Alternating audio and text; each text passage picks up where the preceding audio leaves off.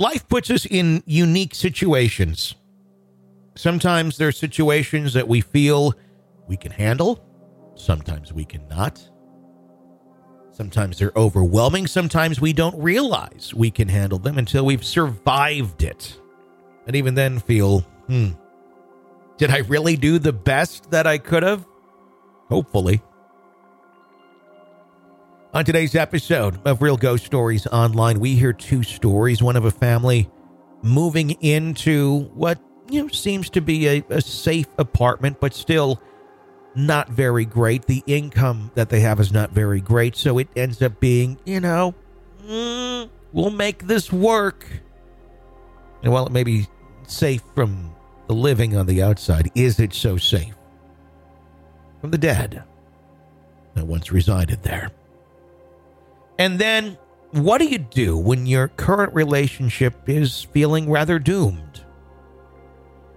Yet, the universe has introduced you to someone else.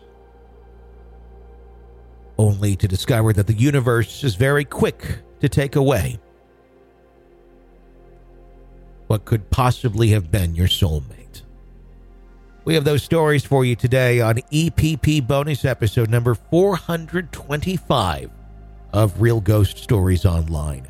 My name's Tony Brueski. Stay with us.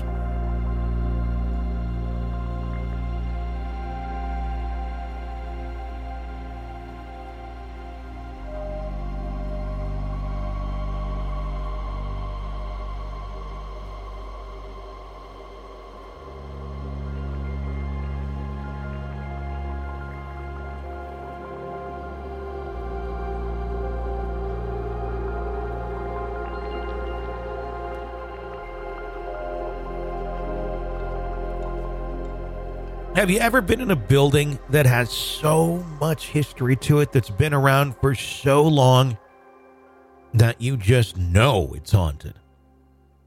Without a doubt, the energy is heavy. There's someone else, there's something else there that is not in other locations of of a younger age, if you will.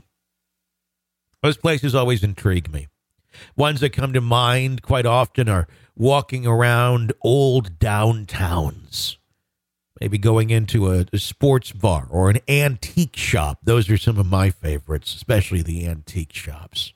You can see the remnants of what once was the tin ceilings, maybe where windows once stood, where doorways were once in place, where balconies held the men's department or what have you really makes you wonder about all the folks who spent so much time in those locations. And then above a lot of those sits an apartment, an apartment that was once rented out to families, maybe a couple apartments. Those locations also had many memories in them, maybe even more so, more impactful than the store below.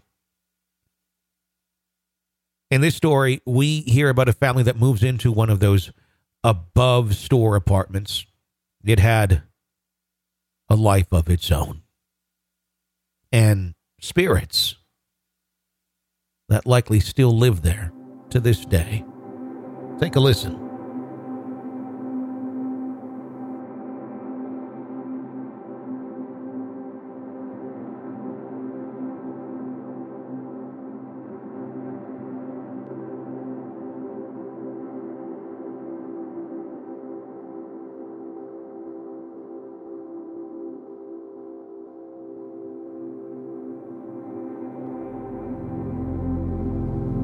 1944, my family moved into an apartment that no one wanted. The lure of cheap rent was not enough of a draw for even the most desperate. We were more than desperate. We were a family living on the margin the margin of opportunity, money, and sanity. We were working poor with a questionable pedigree. Housing had always been an issue because of finances and other matters of social delicacy. Our last chance was waiting. We had been disappointed before. My parents were shown dismal, cold water flats fit for vermin in industrial slums. Once property owners or real estate agents saw the dark skinned man with the blonde wife, suddenly there were no vacancies. To get rooms above a store on the avenue would take a miracle. Miracles are heaven sent, while evil likes to disguise tainted gifts that come with hefty price tags.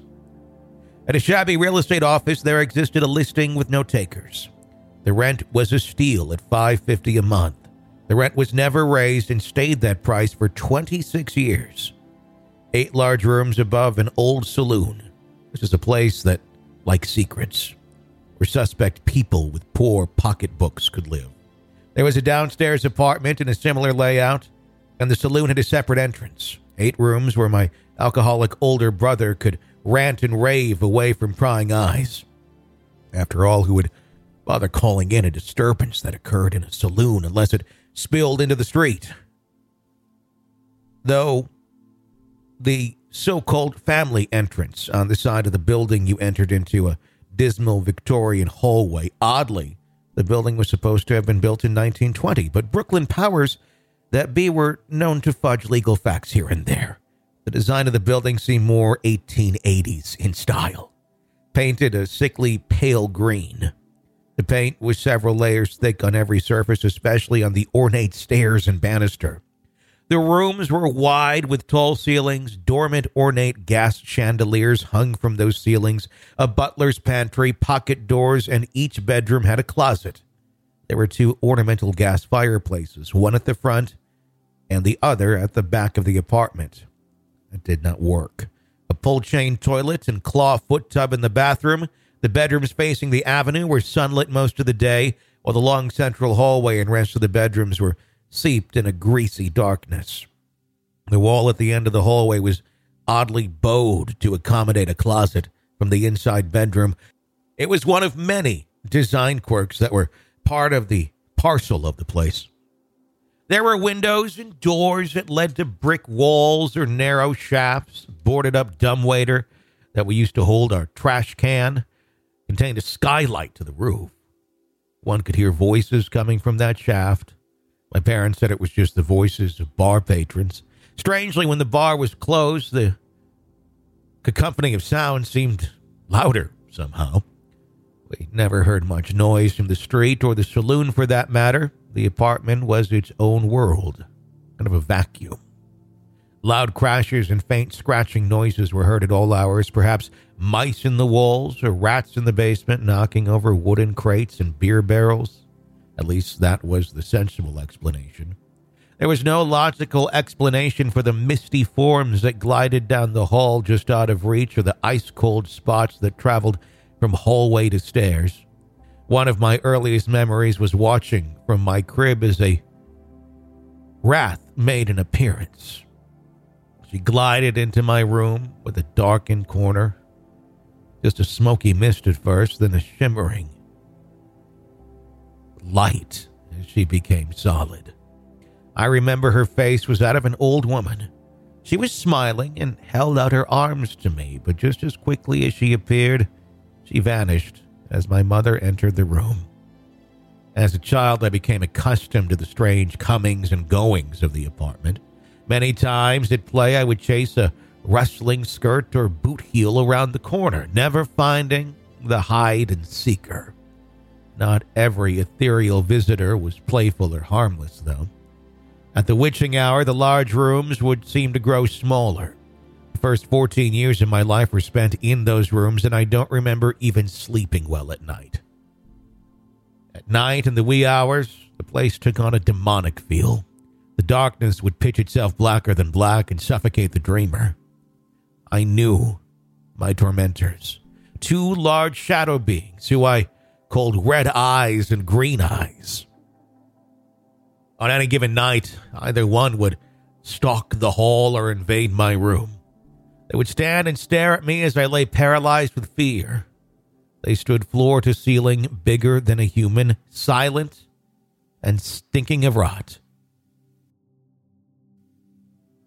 That wraps up the preview portion of this week's EPP bonus episode. It is a good one. Both of these stories are ones that are going to stick with me. If you want to hear the rest of this one and then get into our other one, which involves an individual being in a rocky situation in their relationship, meeting someone who they believe is their soulmate, yet they can't take any action because of the current situation, only to find that the universe has other ideas for them and a life is lost. But a soul returns to say goodbye.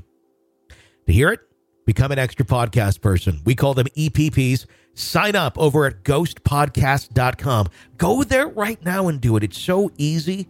Ghostpodcast.com. Patreon app as well is an option. The link is there at ghostpodcast.com.